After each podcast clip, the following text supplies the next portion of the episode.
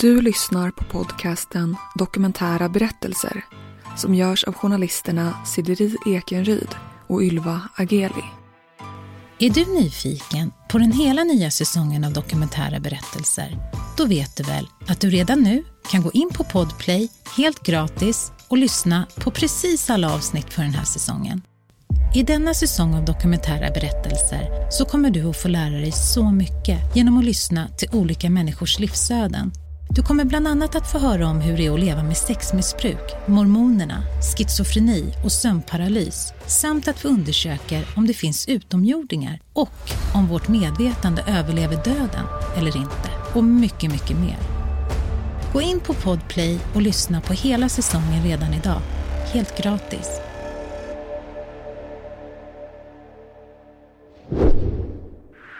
There's a whole fleet of them. Look on the ASA. I den här videon, som släpptes av det amerikanska försvarsdepartementet i Pentagon den 27 april 2020, så får vi se vad två US Navy-piloter ser under en pågående flygning.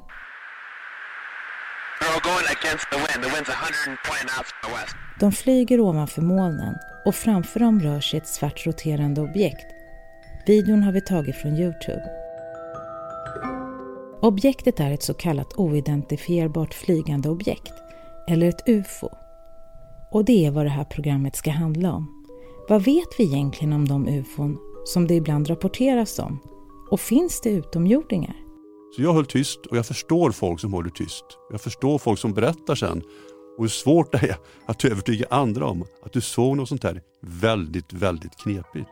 I det här avsnittet pratar vi med Claes Svahn, journalist på Dagens Nyheter och vice ordförande för riksorganisationen UFO Sverige, den enda vetenskapsinriktade UFO-organisationen i landet och vars kärnverksamhet handlar om att undersöka de rapporter som kommer in från allmänheten om oidentifierade flygande objekt. Jag var ju där för några år sedan och knackade på, på Area 51.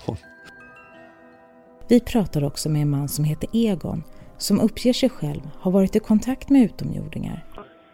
Ja, hur det började. Jag såg något tillsammans med mina föräldrar som kan kallas en spökraket 1967. Så jag var 11 år. Det var alltså som en, två röda och ett grönt i sin tranger och nervkast efteråt.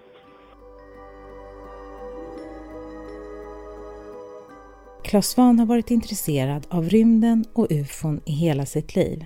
Det var bara en liten eh, knatte när jag började läsa om eh, rymden. Jag är ju född 58. Eh, så slutet på 60-talet så, där, så började jag få böcker i julklapp om astronomi och jag klippte ur artiklar om rymdfart och det var ju Apollo. Apollo 11 skulle landa på månen då 69. Så jag var ju född rakt in i rymdålderns mest dynamiska skede egentligen. Så de här hårda paketen jag fick av pappa och mamma de blev också till slut ytterligare några paket med eh, ufo-böcker. För jag kände ju det att vad är det folk är med om egentligen? Vad är det som händer? Vad är det folk eh, ser på himlen? Så detta läste jag liksom egentligen parallellt då, under många år. Och eh, jag har aldrig liksom vuxit upp därifrån utan jag är fortfarande kvar där att jag är fortfarande storögt nyfiken på både kosmos och på det här med ufo-fenomenet. Så att de går lite hand i hand för mig. Han har själv varit med om en händelse som han än idag inte kan förklara. Det är den 5 november 1995. Claes och hans fru har precis varit på ett 40-årskalas i Norrtälje och sitter nu i bilen på vägen hem. Så jag körde och Anneli satt en till. Vi kom in då i, i Skälby, jag bor i Järfälla då. Vi kom in i Skälby, klockan var sådär tio över ett kanske på natten. Och då står det två män vid en busshållplats eh, till vänster om bilen.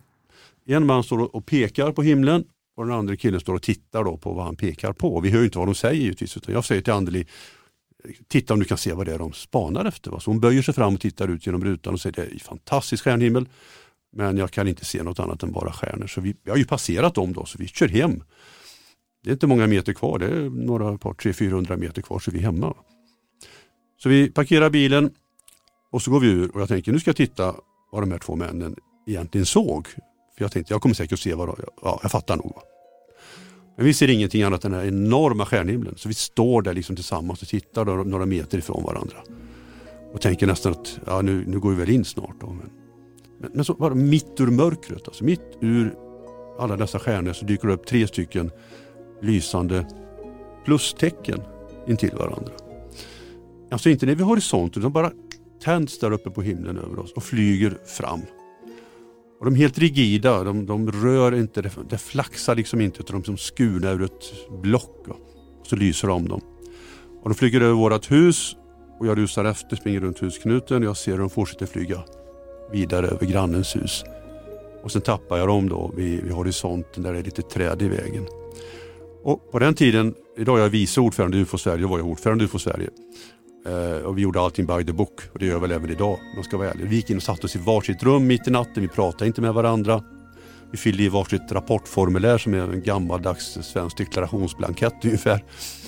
Och så skrev vi och tecknade och sen jämförde vi och pratade med varandra. Sen satt jag en undersökare, en utredare i föreningen då på att försöka hitta förklaringen också.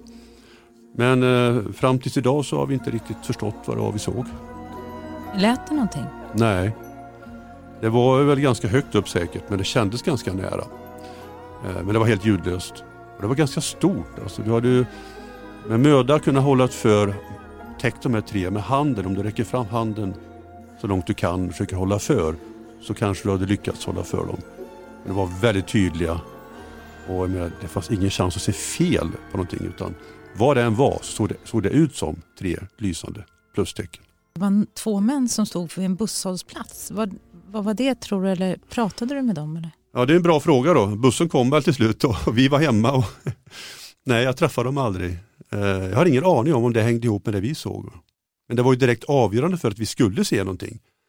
Hade de inte stått där, då hade vi kanske gått in direkt och lagt oss istället. Eh, så jag vet ju inte, det är ju en gåta och jag har aldrig eh, fått kontakt med dem, de har inte hört av sig till mig. Jag har ju ändå berättat om detta nu, det är ju många år sedan, på, i olika, på olika sätt. Och när jag berättade om detta i radio någon gång i slutet på 90-talet, början på 2000-talet, så ringde en man och berättade att hans mamma hade sett tre stycken lysande plustecken, men på en väg. Hon hade stått ute i Närke någonstans eh, mitt på dagen. Hennes mamma var inne på att träffa någon kamrat in i ett hus. Hon stod utanför och väntade. Och tittade liksom bara omkring sig och tänker inte på särskilt mycket utan så bara pang så dyker det upp tre stycken lysande plustecken ur intet. Rullande på en väg några hundra meter längre bort. Och så rullar de bara vidare in i tomma intet och försvinner igen. Så att, eh, ja, inte vet jag om det hängde ihop med det jag såg men det är ganska ovanligt. Det tog ett tag innan Claes berättade om det han hade sett och det är något som verkar vara vanligt. Att människor som ser svårförklarade saker på himlen inte vågar berätta om sina upplevelser av rädsla för att bli förlöjligade. Alltså det här ämnet lockar ju till sig både väldigt, väldigt vanliga friska människor och en del som inte är så friska. Eh, men de som bara ser saker en gång så här, det är ju vanligt folk. Alltså. Och det är inget fel på dem. Eh, att de blir anklagade för att vara lite konstiga eller dumma i huvudet, det är ju väldigt orättvist. Men visst händer det. Och det känner ju då många av dessa. Vi knackade ju dörr i UFO Sverige. Vi gick runt, pratade med 1600 svenskar under några år. Värmland, Skåne, Småland, ja, Östergötland och lite här och var. Va? Och av dem hade då 10 sett saker som de inte kunde förklara. Alltså var tionde person. Va? Det betyder att det är en miljon svenskar om vi drar ut det här till hela befolkningen som har sett saker. Va? Och nästan ingen av dem hade berättat detta utanför familjekretsen. Och ingen hade rapporterat det någonstans framförallt. Va? Så det finns ju nästan en miljon berättelser där ute som vi inte har hört. Vi har 20 000 rapporter i vårt arkiv i UFO Sverige. Det är ju ingenting i det stora hela. Så att, eh, oj, hör gärna av er om ni har sett någonting. I början av 90-talet blev Claes ordförande för UFO Sverige och han myntade då begreppet den tredje vägen som innebär att Sverige måste arbeta objektivt och utan förutfattade meningar med UFO-frågan. Så vi jobbar jättehårt på att utbilda våra egna fältundersökare och se till så att de är så kunniga som möjligt. Vittnespsykologi är en jätteviktig del av vår utbildning. Och att vi kan möta folk utan att ha våra förutfattade meningar med oss. För alla har ju någonting i bagaget men vi måste försöka lägga dem åt sidan när vi intervjuar folk. Va? Och Det är ju den tredje vägen, att vara öppen, att inte vara skeptiskt avvisande, att inte vara bara vidögt eh, troende. Va? Så vad är det då för objekt som människor rapporterar om till UFO Sverige? Det finns ju inga gränser egentligen. Det är ju folks sätt att beskriva det handlar om. Om du visar en person eh, ett föremål och visar samma föremål för en annan person så får du två olika beskrivningar. Så det är svårt att säga vad som är de facto föremålets utseende och hur mycket som ligger i folks beskrivningar av det de ser. Så det finns ju en oändlig uppsjö utav vad folk beskriver att de har sett. Och det går inte att säga att flygande tefat som det hette på min tid när jag började på 60-70-talet, att de ser ut på ett visst sätt. Va? Så är det ju inte. Utan ufo-fenomenet, oidentifierade flygande objekt, kan se ut som lysande punkter, cigarrformade föremål, klassiska flygande tefat, plustecken, ljusglober. Ja, you name it. Mm. Och när vi ändå är inne på det här, vilka rapporter skulle du säga är de mest trovärdiga? För jag vet ju att du är noga med det här med källkritik och att ni verkligen tittar på... Mm. Verkligen. Alltså trovärdig. För oss är det ju bättre när flera personer har sett någonting, helst oberoende av varandra. Det ökar ju möjligheten för oss att, eh, att analysera och förstå att detta hänt på riktigt. Men en enda person kan ju vara minst lika trovärdig som en hel grupp. Så det där får man ju ta från fall till fall egentligen. Vi försöker träffa då de människor som har sett de mest spännande sakerna. Är det bara ljuspunkter på himlen då kanske det inte är så viktigt att åka hem till någon. Och I dessa tider åker man inte hem till någon men i vanliga fall gör vi det. Och Då får man göra en bedömning också lite om hur den personen är. Och eh, Så det är inte fallet som sådant som, bedöm, som man bedömer trovärdigheten utifrån. För det, de kan ju ha mött varelser, de kan ha sett ljuspunkter, de kan ha sett saker som jag gjorde. Det har inte egentligen med trovärdighet att göra. Utan det här fenomenet är väldigt konstigt. Det är ett fenomenkomplex som är väldigt diversifierat. Eh, och Det är det som gör det spännande också. För mig är detta, detta inte ett ufo-fenomen, detta är flera fenomen som vi rör oss med.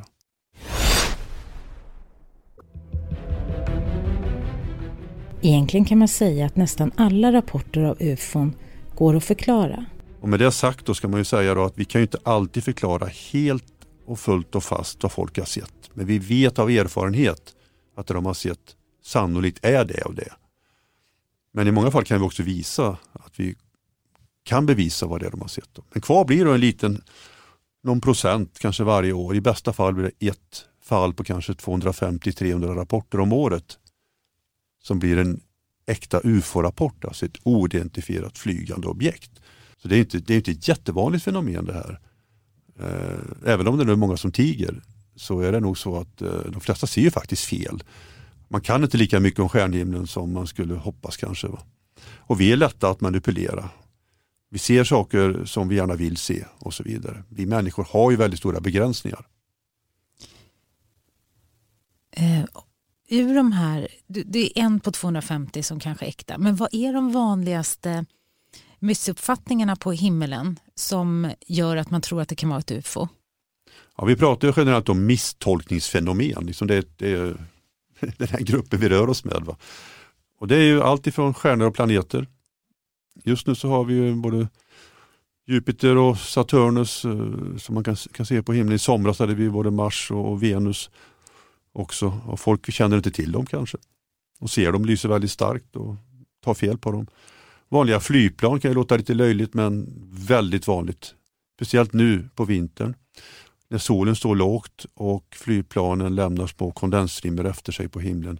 Och de lyser vid horisonten som små ljusstarka kometer nästan. Det förstår ju inte alltid en observatör vad det är för någonting. Och eh, ufo-ballonger som vi kallar dem för under många år, alltså thailändska rislykter. Fortfarande ett fenomen som eh, rapporteras men har ersatts av drönare idag. Drönare är ju det stora misstolkningsproblemet för UFO Sverige. Därför du kan inte alltid hitta dem så flyger de. De kan vara långt därifrån, de vill inte alltid bli upptäckta och drönare kan idag se ut som nästan vad som helst. Något som är relativt nära sammankopplat med ufon är olika konspirationsteorier. En av dem handlar om Area 51, den militärbas i Nevada i USA där regeringen påstås hålla utomjordingar och flygande rymdskepp hemliga för allmänheten. Jag var ju där för några år sedan och knackade på, på Area 51. Eller rätt sagt, jag stod vid porten där, eller det finns ju två olika infarter och sådär. Kikade in, och så pratade jag med folk och sådär. Alltså det är klart det ligger i, i, i myndigheternas, myndigheternas intresse att eh, måla upp en bild av att det man gör där är något helt annat. Det är alltid bra. Va? Jag pratade med en svensk som hade varit på Area 51 på riktigt, inne på Area 51. Och han säger att de är väldigt medvetna om de här ryktena och de skrattar åt dem och tycker att de är ganska bra. Men han såg ingenting i den här vägen på något sätt. Det är ett stort område. Det är inte alls säkert att han fick komma dit där Bob Lazar var, om man ska vara snäll på Bob Lazar. Va? Men det är ett enormt område. Det finns Area 50 och 52 och 53. Det finns ju massor med areor inom det här. Eh, men vi vet att de har sprängt tusen atombomber till exempel. De har sprängt där i området. De har gjort kemiska försök som man inte får göra egentligen.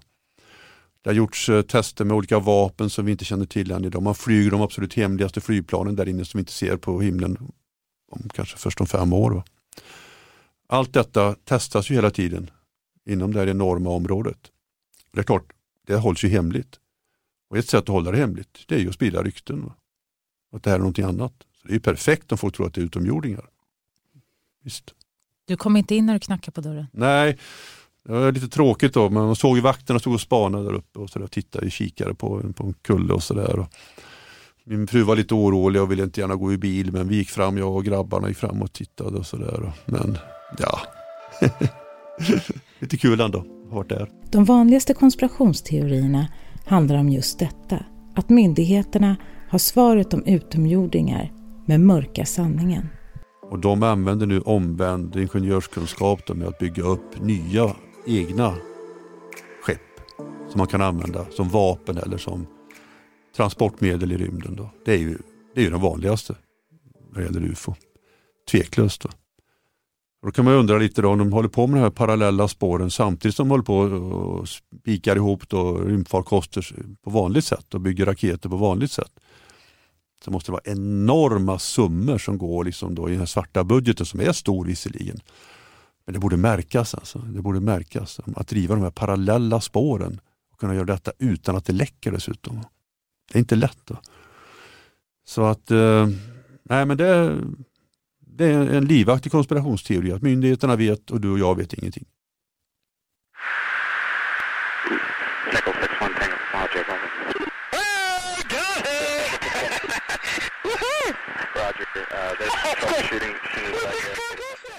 I en annan av filmerna som släpptes av Pentagon ser man ett flygande objekt som rör sig väldigt fort.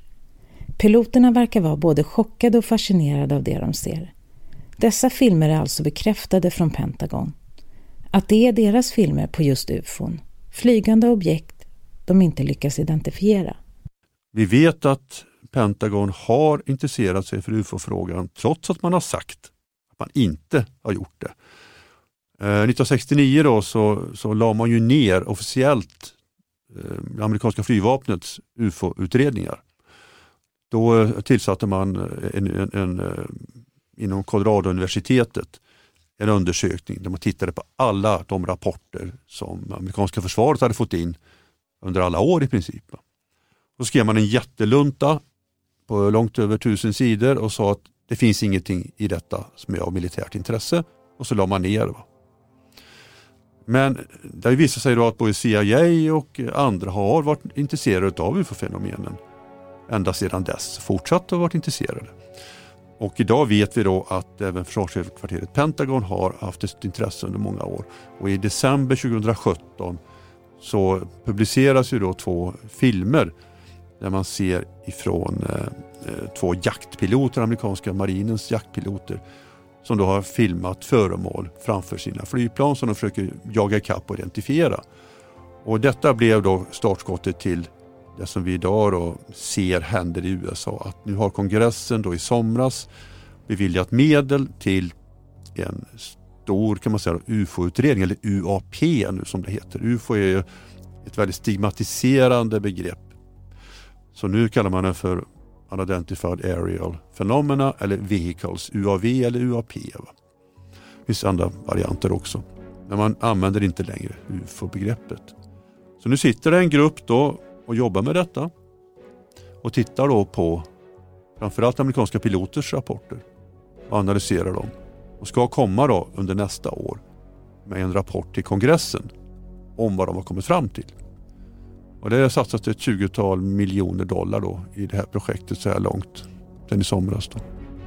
Jag tänker att det hade varit väldigt konstigt om de inte hade gjort det. För att som, som försvar, att säga att vi struntar i allting som våra piloter ser som de inte förstår. Det måste ju vara ungefär det dummaste man kan göra. Då kan ju främmande makt bete sig nästan hur som helst och komma in i landet i alla fall. Om man liksom förklär sig till något flygande tefat. Men de har ju fattat då, nu har ju piloterna sen, sen i våras fått order om att rapportera även sånt som de inte fattar, som är konstigt. Då. Alltså UFO. Det finns ju fall som amerikanska militärer har, har varit med om som är superintressanta. Va? Kan du säga ett sånt?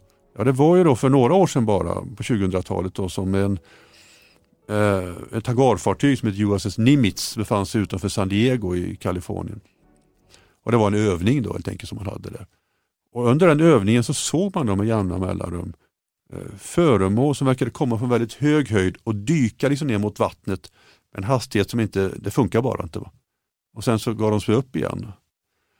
Och så vid ett tillfälle under övningen då fick man in rapporter om att ett sånt här föremål hade setts på en viss punkt och då skickade man iväg en rote, då, två stycken eh, jaktpiloter mot det här. Och Då ser den ene piloten då hur eh, ner på vattenytan så verkar det under vattnet ligga ett föremål som liksom, liksom man ser en del av det. Och över det föremålet så verkar det vara något annat som rör sig och det sticker iväg sen i någon sorts cirkelrörelse. Han jagar efter detta. Men han eh, måste vända tillbaka för att han får bränslebrist och en annan rote skickas iväg och de ser på radar då att det dyker upp det här föremålet en bit bort så de skickar då den här roten emot det föremålet igen och då kan man då filma det här med hjälp av infraröd, en infraröd kamera. Och då ser man att det plötsligt bara piper iväg jättesnabbt. Då. Så det här är en lång observation. Man ser det på radar på USS Nimitz, man ser det på radar ombord på de här flygplanen, man ser för blotta ögat på flyg, eh, båda flygplanen och man filmar det. Och det här vet man inte vad det var för någonting. I Klas arbete har han alltså under åren träffat flertalet människor som inte bara hävdar att de sett ufon utan också att de varit i direktkontakt med utomjordingar. Alltså varje gång jag möter en person eller ett par kanske till och med som har då i sin tur mött vad de tror är utomjordingar. Då blir man ju lite skakad ändå för att det de berättar det är de ju helt övertygade om. Alltså för dem är det ett fysiskt möte.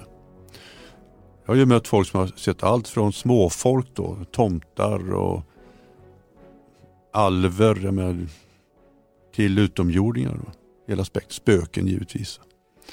Var drar man gränsen någonstans? Liksom? När blir en varelse en utomjording? Är det bara för att du tolkar det utifrån dina referensramar, att du har sett på tv, du har läst dina böcker och så vidare, att de har formats till att bli de här kalgästade små näsor, sneda mörka ögon och lite sträckt till mun. Är det en utomjording?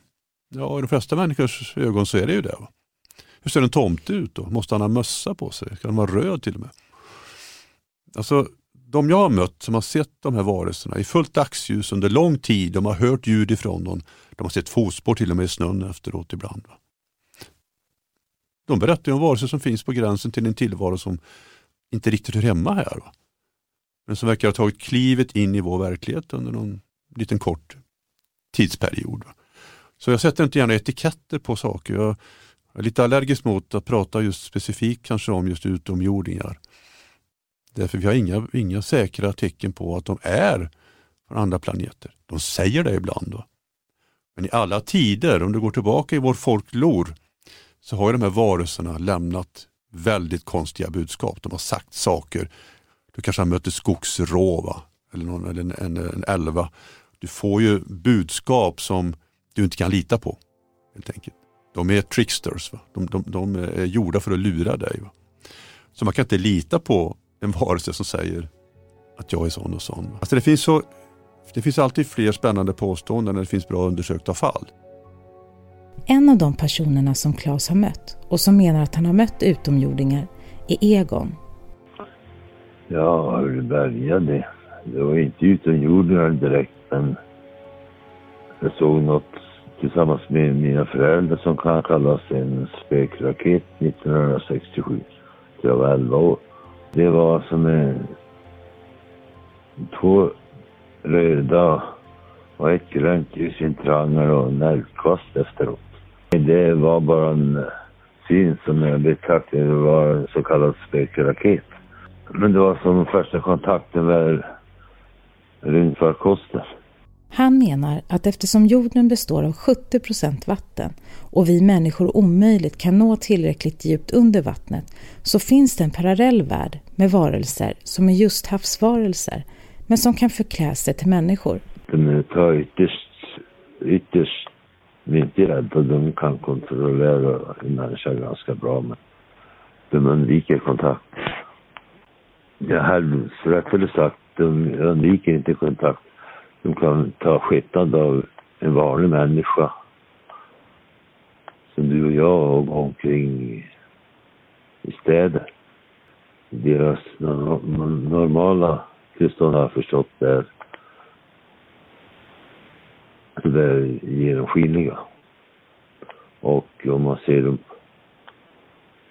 som en skepnad av människor så har man chans att känna igen dem på att de har speciella ögon. Det är gamla tankar egentligen, det är ju Atlantis-tanken. Det fanns ju långt innan USS Nimitz och alltihop där. här.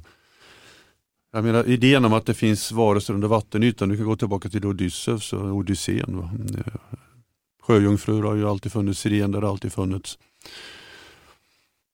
För mig bevisar det ingenting, det är bara liksom skogen är full av varelser. Luften är också full av varelser som kan flyga vattnet likaså. Alla element har sina. Så att det här är en del av en folklor som har funnits med oss i hundratals år egentligen. Ibland får man in en träff då i tiden, då plötsligt stämmer allting. Det betyder inte att det är svaret bara för det. Och Egon där, hur länge har du haft kontakt med honom? Och... Oj, det är många, många, många ja. år. Känner du ändå att han ändå håller sig till samma teori om man säger. Jag har ju läst hans böcker och hans bloggar och pratat med honom och sett hans filmer och sånt. Och han har ännu inte övertygat mig om att någonting av det där hände på riktigt faktiskt tyvärr. Mm. Mm. Svårt. Ja, det är det. Men det är ju inte mindre intressant. Alltså. Man, vill ju, man får inte släppa det bara för att man tror att det här är någonting som bara händer i hans skalle. Mm. Utan jag håller kontakt med honom för att jag, jag vill, mm. jag vill veta vad som egentligen pågår. Oavsett om man tror eller inte tror på just utomjordingar så verkar ändå intresset för ufon ökat under de senaste åren. Idag vet ju alla någonting om det, alla kan förhålla sig till det. Det förekommer i reklam eh, på olika sätt utan att någon blinkar. Backar bandet till 60-70-talet så var det ju inte alls så. Då är det någonting udda. Men jag menar, eh, jag har suttit i varenda tv-soffa och varenda radioprogram och varit intervjuad i varenda tidning tror jag snart om det här. Och det är inget konstigt längre. Det har blivit liksom nästan lite för lite konstigt. Då. För för mig är det här jättekonstigt fortfarande. Det är inte så att jag har svaret. Men många som intervjuar mig de tror att eh, det är klart. Va? Det är utomjordingar. De är här. Ja, det vore så enkelt alltså. Herregud. Men det är inte så enkelt. Det är bara frågetecken kvar. Va? Tyvärr. Men om man sammanfattar det nu då, Claes. Tror du att ufon finns? Ja, ufon finns ju. Det tror vi har kommit fram till. Oidentifierade flygande objekt. Folk ser saker som de inte vet vad det är. Och vi jobbar stenhårt på att hitta förklaringen och vi klarar inte alltid det. Så ett UFO är ju per definition någonting som någon har sett som efter en noggrann undersökning ingen har kunnat förklara. Och då måste undersökningen vara utförd av kompetenta personer som också skulle kunna hitta en förklaring. Och sådana fall finns det ju där man har gått bet på det. Trots att de bästa har varit inblandade och man har lagt ner mycket tid på det. Så UFO finns, tveklöst. Alltså det finns ett fenomenkomplex som vi inte förstår. Va? Där folk ser saker som är väldigt bizarra. Men man ska inte eh, skratta åt folk för att de ser bizarra saker. Va? Det, är, det är egentligen det viktigaste att ta med sig. folk är med om knepiga saker. Och det är inget vi ska skratta åt, vi ska lyssna på dem, vi ska undersöka de sakerna istället. Så absolut, finns det utomjordingar? Är de här? Det är två olika frågor också. Ja, utomjordingar tror jag nog åtminstone har funnits. Vi är inte ensamma i universum, eller åtminstone har vi inte varit det. Universum är enormt gammalt, enormt stort, det finns alla möjligheter. Har de kommit hit? Det vet jag inte. Många tror det. Och eh, det är väldigt spännande att undersöka de, de frågorna. Man säger ändå att det är ett, ett seriöst fall kanske per år då, som man inte kan förklara. Det är ändå rätt många på 40 år. Ja, visst tror jag.